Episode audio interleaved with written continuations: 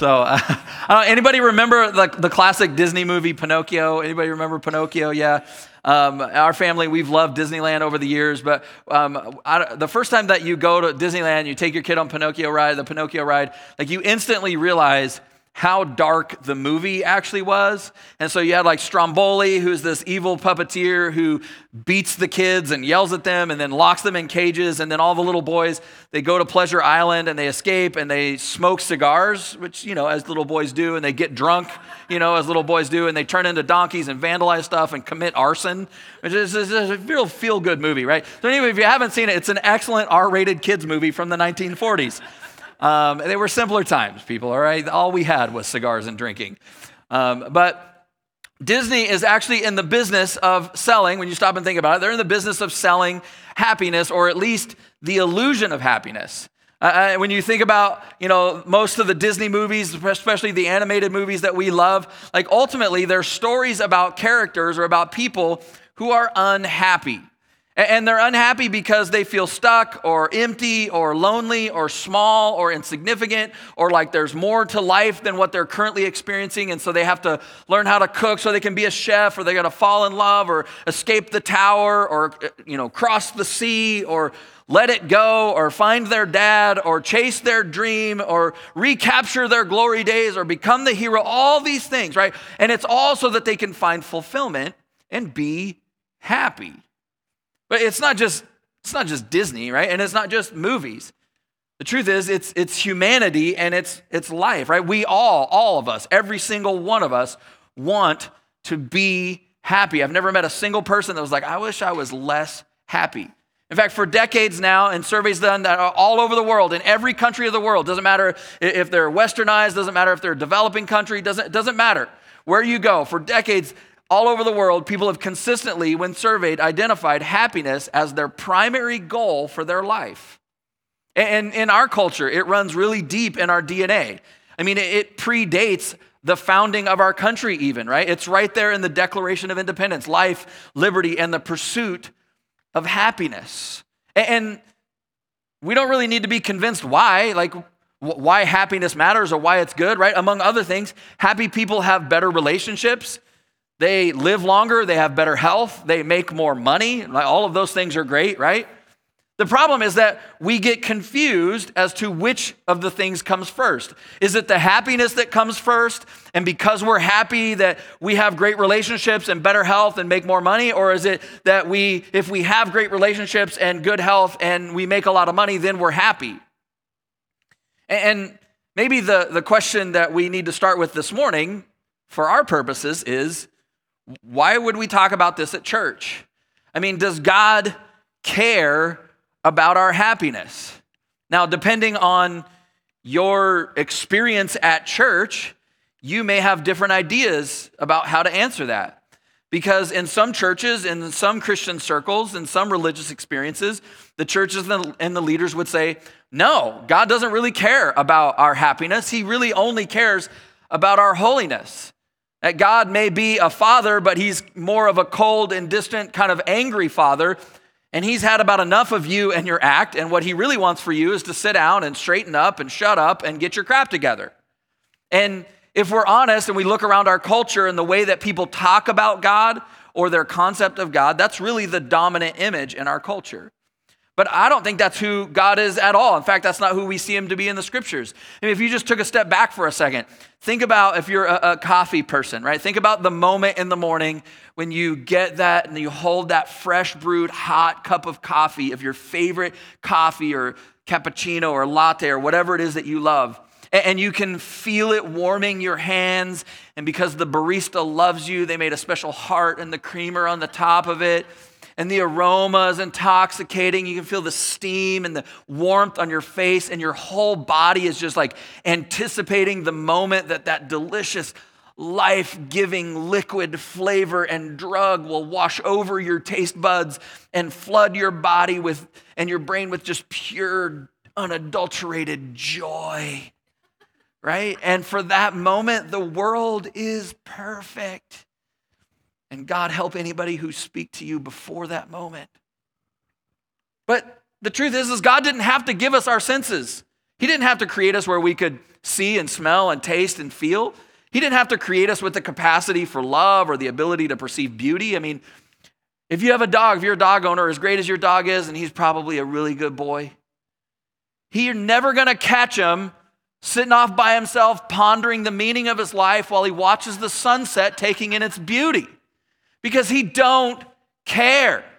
And so, how cruel would God have to be to create us with the capacity for things like pleasure and joy and happiness, and then allow us to experience them, but then call us to a life where they're, well, just incidental or, well, completely absent from our life? How cruel would he have to be to, to do that?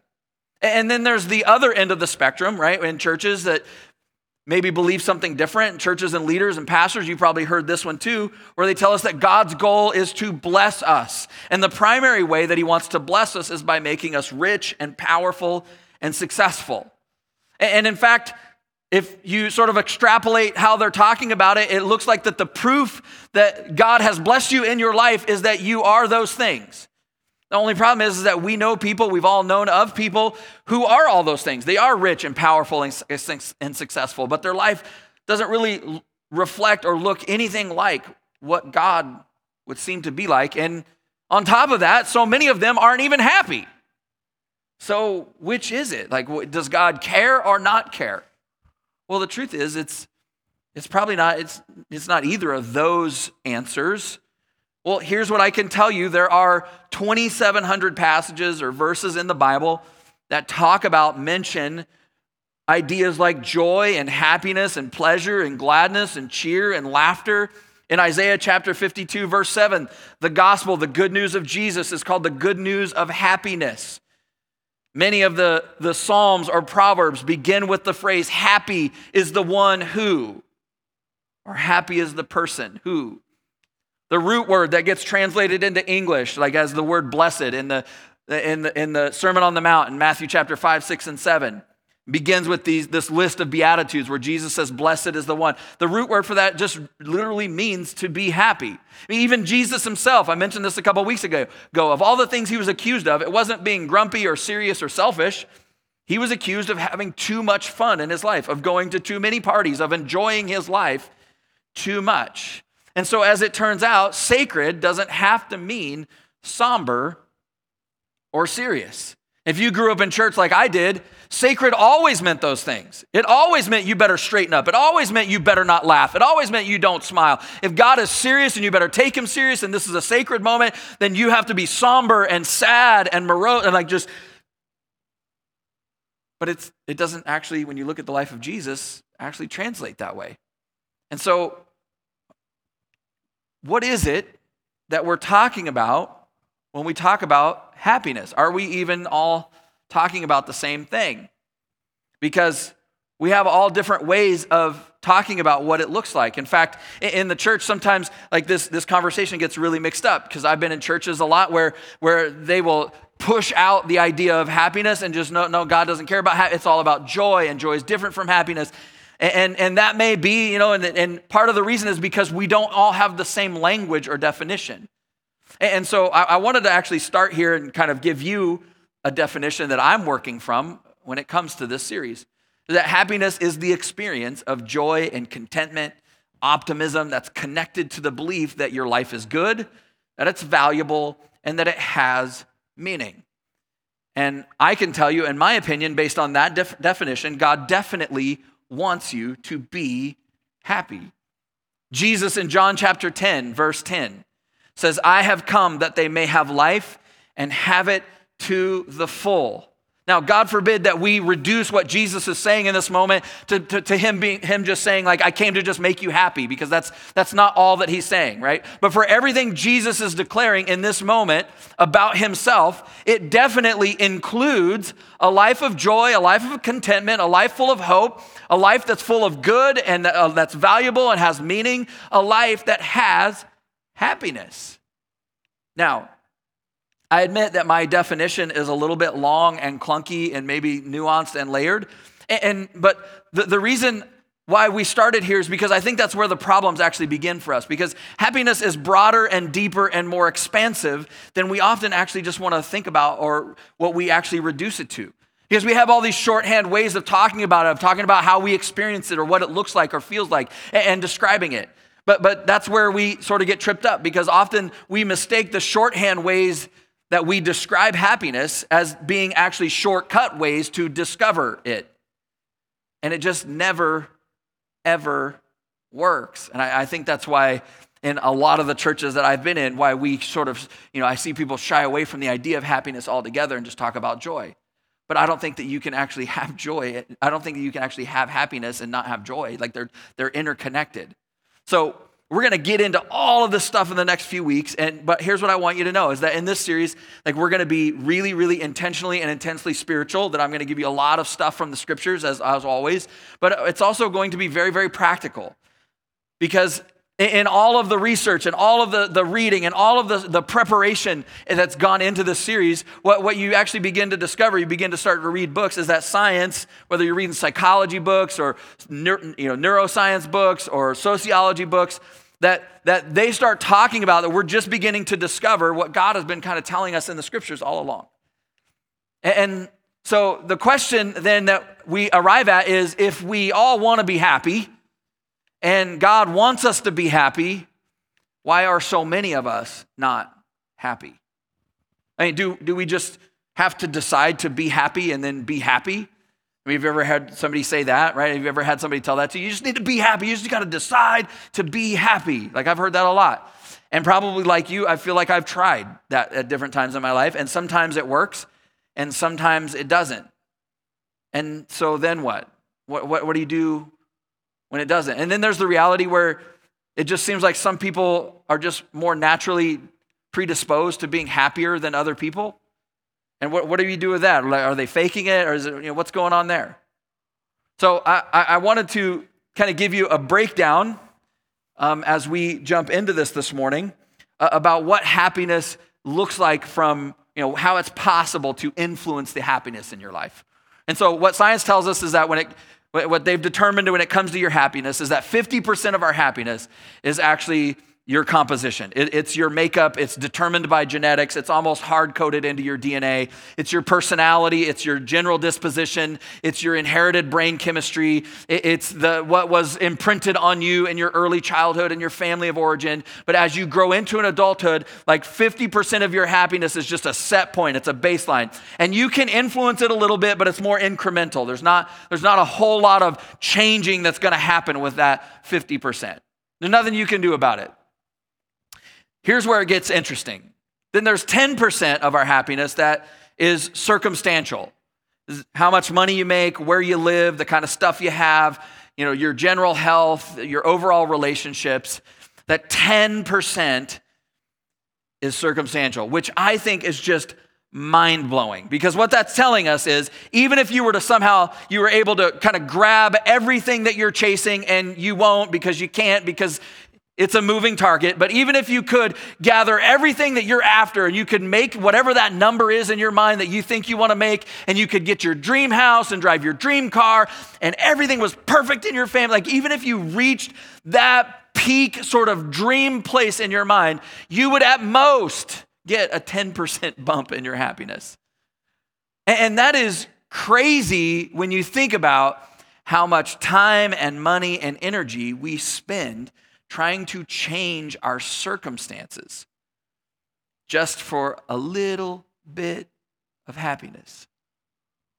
And it's maybe even more ridiculous than that because what they tell us is that circumstantial bumps in happiness are temporary. They usually only allow they usually only last for about 30 to 60 days. So it's why you can actually experience something you've been wanting your whole life and about 2 months later you want a new one because that one no longer does it for you. Right? Because your happiness bumps and then it comes back down to its set point. And yet we spend all of our time and energy trying to think about how do we get more money and how do we get more stuff and how do I fix this relationship and how do I get you know just chasing the next little hit bump of dopamine, pleasure, happiness. So the final 40% of our happiness is actually determined and made up of our practices. I tried really hard, you guys, for a third C word. And if you're a little bit like anal like me, like I spent a lot of time with a thesaurus and I just could not find a C word that worked there. So I apologize. But what they tell us is that 40% of our happiness is it's comes from intentional activity. It's how you arrange your schedule, it's the people that you put around you, it's what you put into your body, it's what you choose to think about and focus on. It's the principles that you live by. And, and I don't want you to miss this because this is huge. You have a significant amount of power to impact how you feel about your life and how you experience your own life. Even if you didn't hit the genetic lottery where you're one of those people that just, that, that base 50% where you're just like, boom, I'm ready, I'm happy, let's go. Even if you didn't hit that genetic lottery, even if life continues to throw you curveball after curveball from circumstances, you're not stuck. Like you can actually change your life and begin to move towards a life of contentment and value and meaning and purpose and happiness. So let me tell you what you probably already know that in spite of us pursuing it, happiness isn't something that we can chase down and capture.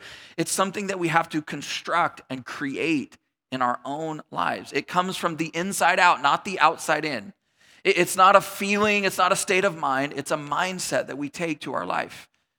What's interesting, and here's where we're going to turn the corner and begin to look in the scriptures, is that when it comes to happiness, all of the wisdom that God gives us in the scriptures is aimed at that last 40% that we have control over. See, the Bible doesn't really speak to your biology, it doesn't tell you that you're doomed because you were born a certain way. There's very little in the scriptures about how to change your circumstances, but it is chock full of wisdom and instruction about how you choose to, lo- to, to live, about how you choose to structure your life, about what you think about and what you build your life on, and the kind of relationships you have and who you put around you, and the pursuits that you ultimately make your life about. So let me give you an example. So, as it turns out, quite a bit of our happiness has to do with how and what you think about. It has to do with what you choose to focus on. Specifically, the research tells us that, that generally p- people who are happy, they do three things regularly when it comes to the way that they think. They avoid overthinking, they express gratitude, and they cultivate being optimistic about their life. Now, those things make a lot of sense, but some of it doesn't necessarily sound all that spiritual. But here's what I want you to see. Check this out. In Philippians chapter 4, beginning with verse 4, the Apostle Paul, who I mentioned a little while ago, um, he wrote this letter. This is what he says. He says, Always be full of joy in the Lord. I say it again, rejoice. He's going, Get happy, people. Verse 5 Let everyone see that you are considerate in all you do. Remember, the Lord is coming soon. So don't worry about anything. Instead, pray about everything. Tell God what you need and thank Him for all He has done. And then you will experience God's peace, which exceeds anything we can understand. His peace will guard your hearts and your minds as you live in Christ Jesus. And now, dear brothers and sisters, one final thing fix your thoughts on what is true and honorable and right and pure and lovely and admirable. Think about things that are excellent and worthy of praise.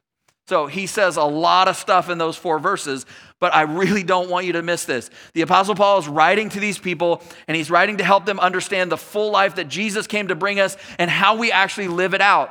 And right here in this letter, he talks about those same basic three things I mentioned a second ago from psychology about what happy people does.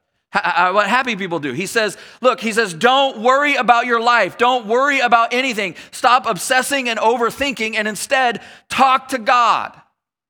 And then he goes on, thank God for all that he's done. Get in the habit of expressing gratitude on a regular basis. And then he says, fix your thoughts on things that are true and right and lovely and admirable and excellent. Cultivate optimism or think about things that give you hope and fill you with confidence and assurance about life and about faith and about God and about yourself and about the future. Why?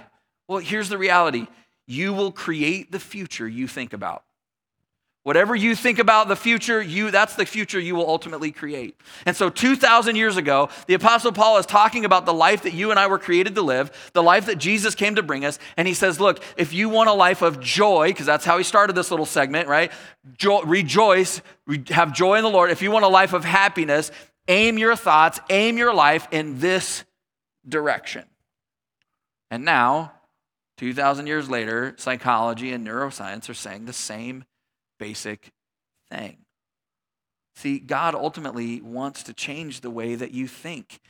Why? Because he knows changing how you think will change how you live and what you live for and how you experience him and how you experience your life. And so in Romans chapter 12, verse 2, the Apostle Paul says, Don't copy the behavior and the customs of the world, but let God transform you into a new person by changing the way that you think. And so he's going, look, don't copy how other people think. Don't copy how other people live. They're just as lost and broken as you. Don't take the template and paradigm from society about what will make you happy. They don't know. They're just as miserable as you are. They're just trying to, they're just groping around in the dark trying to figure it out like you. He's going, God has a better life than you. But our lives will only change when our thinking actually changes. So, God wants to change the way that you think about everything, about the past and the present and the future, which, by the way, fits those three things. I mean, think about it overthinking, that obsessive thing that we do, is really just a destructive way that we think about our past. And expressing gratitude is how we can make the most of this present moment. And ultimately, cultivating optimism is how God really encourages us, encourages us to frame the future that He's leading us into to step into. Now, again, that may not seem all that spiritual to you, but God's not just concerned about your spiritual life, He's concerned about your real life. And if you have a relationship with Jesus, all of this stuff applies because Jesus, the reality is, is that He forgives and frees us from the past, that He is present and He's with us and helps us in this present moment. And because of who he is and because he's with us, anything, and I mean anything, is possible for you in the future. And so all of this is telling us is that our happiness is far more a result of the focus of our thoughts than the facts of our life, of what we choose to think about, of how we choose to perceive what's happening in our life. By the way, really good news since um, Happiness is so much about, you know, your practices and habits. You can go look this up for yourself. I'm not making it up. It seems self serving, but it's not. Um, there's tons of data out there and about um, people who are happy. And one of the habits of the most happy people in the world are that they're connected regularly at a church, that they regularly attend church. So, way to go. You're on your way to being happy. No wonder you're smiling because you're here. And if you're watching online, you should come try it out. so, um, there's a really interesting story in the Old Testament that we're going to spend the last few minutes of our time together talking about and looking at because it illustrates how our thinking shapes our experience and our reality. So it's about a guy named Naaman, and um, as we read it, though, I, I don't want you just to pay attention to him. I want you to watch the way the different people in the story act and react, and, the, and ultimately, because you can see the things that they're doing or think about the way that they're thinking as the story is unfolding. And, and so I want you to notice things like the overthinking. I want you to notice the, the, the moments of, of the expressions of gratitude. I want you to notice, like, think about the story in terms of like the optimism and the faith that's involved. Um, and so it's found in 2 Kings chapter 5. Uh, and this is what it says. It says, Now Naaman was the commander of the army of the king of Aram, and he was a great man in the sight of his master and highly regarded, because through him the Lord had given victory to Aram. He was a valiant soldier, but he had leprosy. The story, um, the, the storyteller says it no, like all super nonchalantly, like it's no big deal. But him having leprosy is a really, really big deal. Because leprosy was a death sentence, and it was a slow, painful death sentence for them. And what I want you to see is that it doesn't matter how great you are or what you achieve. Nobody was above this guy. He was an incredible warrior. He had achieved all kind like he was at the pinnacle of his life. It doesn't matter how many victories you've had. It doesn't matter how thick the armor that you wear. Life comes for us all. The story continues. It says now bands of raiders from Aram had gone out and had taken captive a young girl from Israel, and she'd ser- she served Naaman's wife. And she said to her mistress, "If only my master would see the prophet who is in Samaria, he would cure him of his leprosy." Naaman went to his master and told him what the girl from Israel had said.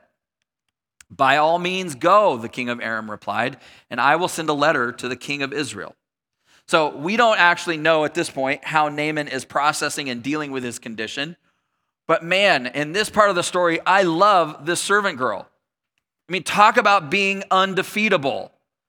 I mean, think about her life for a second. She was taken captive, stolen from her home, carried off to a different land, and she's now given as a slave to this guy Naaman and his wife as a servant. So she has every right to be bitter. She has every right to be hateful and hurtful and spiteful. How easy would it have been for her to just be quiet? He's got a disease that's going to kill him, right? She has every right to secret, secretly celebrate that her master now has this deadly, painful, incurable disease. To just be silent, let him die off because maybe she gets set free. But she, she's not any of those things. Instead, she's like super helpful. She's like, Oh, you got leprosy? I know a guy. You got to see my leprosy guy. He can do it. And she gives him a referral. You got to go check this guy out. So, verse 6 says, The letter that he took, speaking of Naaman, took with him to the king of Israel, read, With this letter, I'm sending my servant Naaman to you so that you may cure him of leprosy. As soon as the king of Israel read the letter, he tore his robes and he's like, what? Am I God? Can I kill someone and bring them back to life? You're basically, basically like, You're dead. I'm not bringing you back. There's no hope. He's like, Why are you sending me this guy with, with someone to be cured of leprosy? Your king is trying to pick a fight with me. He's trying to pick a quarrel. He's very paranoid, right? But then Elisha, the man of God, heard that the king of Israel had torn his robes, and he sent him this message and said, Why have you torn your robes? Have the man come to me, and he will know that there's a prophet in Israel. Isn't it crazy how two people can get the same exact news? They can get the same exact message and have completely different reactions to it. Right? The same exact report. Guy shows up with a letter, says, I'm here, I have leprosy, I'm here to be healed. The king's like, What? And just loses it. Elisha hears the same news. He's like, Come on over. Like, I got, I got you. Well, how is that possible? It's possible because of what they believed. It's possible because of how they thought. By the way, is it just not like uh, like Elisha is just a baller in this story that you're going to see? Like he's like, I don't know. Like hopefully you got a backup kingly robe, king. I don't know why you tore your robes. Like what's going on? He's like, I just imagine him. I mean, he, just imagine the way he's saying it. Like, just send him to me and he will know. Like, he lowers his voice that there's a prophet in Israel. And the story goes on. So Naaman went with his horses and his chariots and he stopped at the door of Elisha's house. this is amazing. Elisha's like, Come see me. And then he doesn't even go out to see him. He's just like, Do this, you'll be healed. Elisha sent a messenger to him saying, Go wash yourself seven times in the Jordan River, and your flesh will be restored, and you will be cleansed. The end. Now, Naaman wasn't entirely sure of what he believed about God at this story, eh, at this point in the story, but I want you to step back and think about his position for a moment. He was desperate for help, but you don't make this kind of journey. You don't end up at this place in the story without feeling pretty optimistic that there's a chance that you could be healed and your future is going to be better than what the diagnosis is. And so he takes action because how we think determines what we do. And here's the crazy thing He gets here, he gives the letter to the king. The king's like, I can't do that. Elisha's like, come on over, but I got you. He goes to Elisha's house and he gets exactly what he wants. He hears exactly what he wants to hear. Exa- Elisha tells him exactly what to do. And to be honest, it's a pretty quick and easy fix for a terminal disease. Hey, go down there and get in the river seven times and you'll be good. You'd think he'd be excited, right? Well, let's take a look. Verse 11 Naaman became angry I thought he would certainly come out to meet me, he said. I expected him to wave his hand over the leprosy and call on the name of the Lord his God and heal me. Thought he had like a magic wand.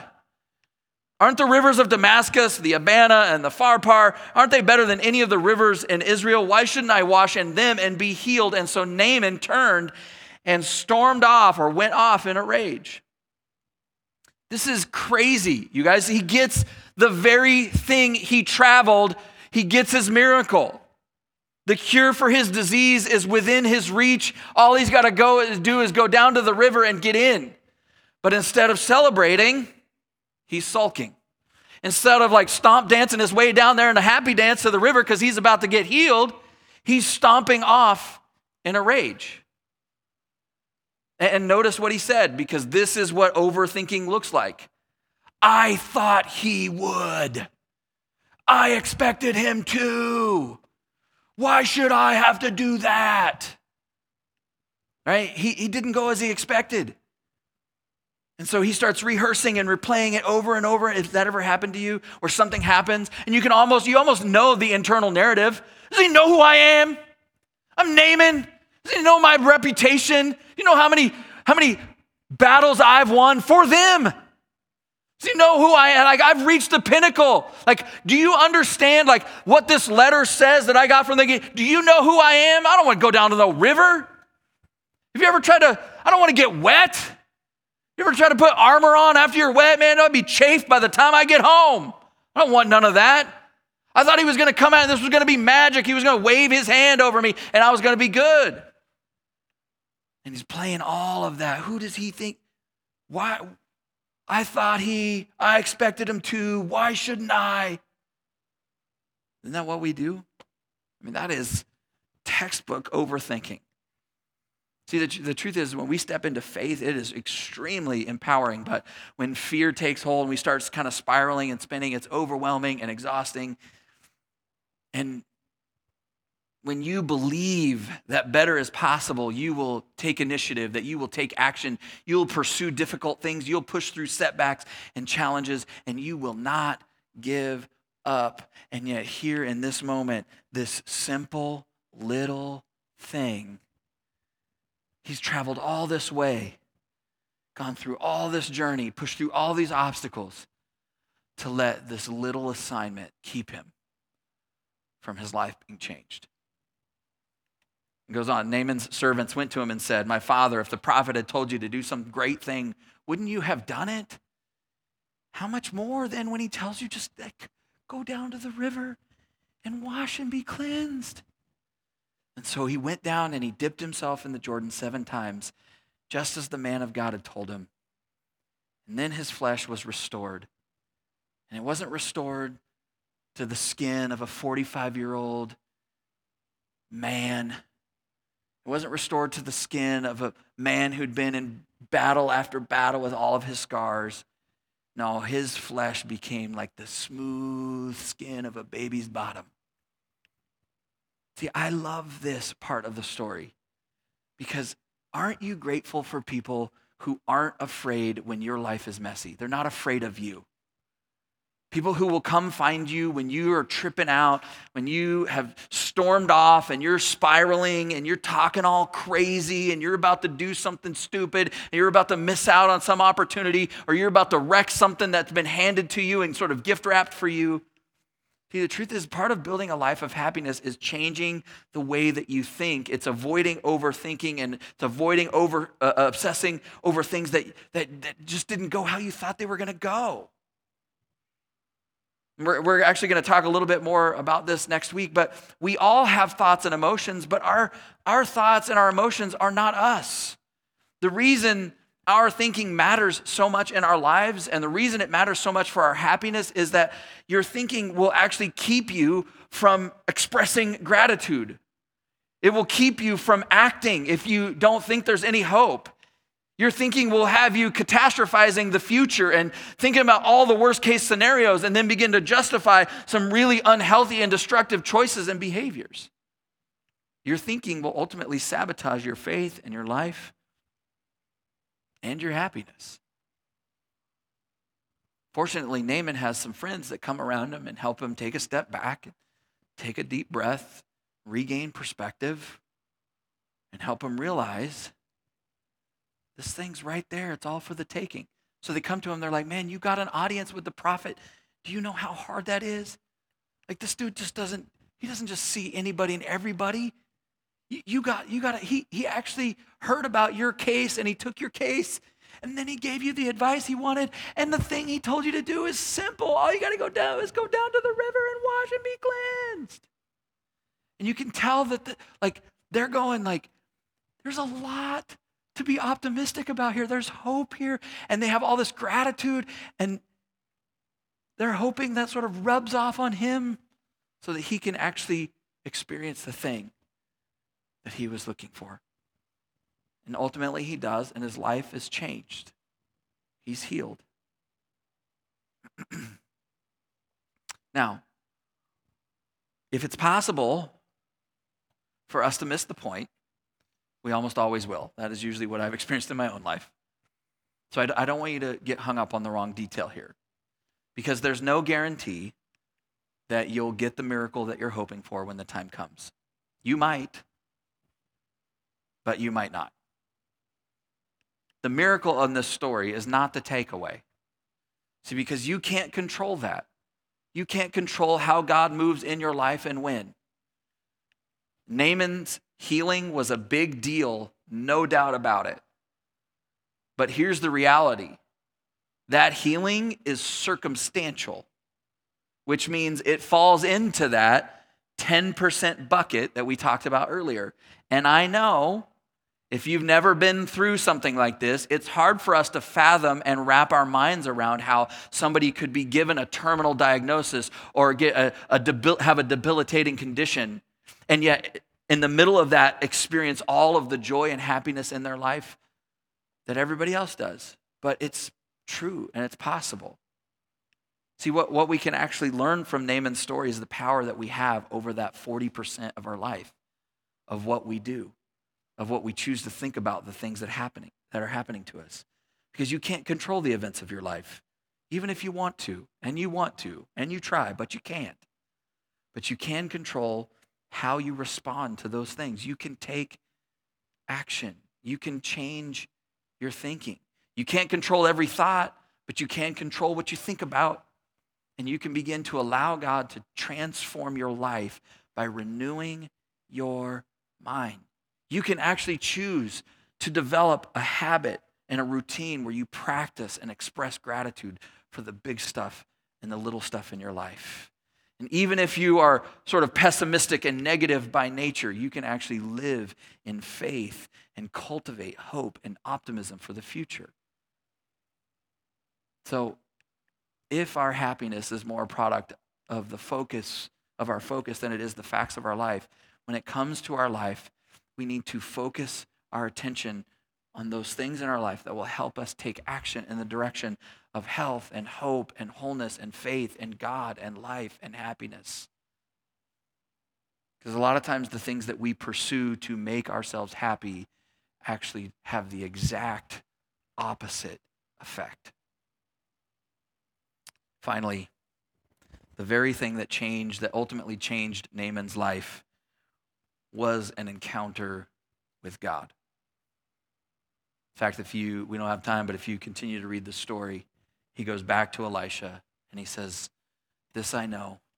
I now know beyond a shadow of a doubt that there's a God, that he's real, and that he lives here.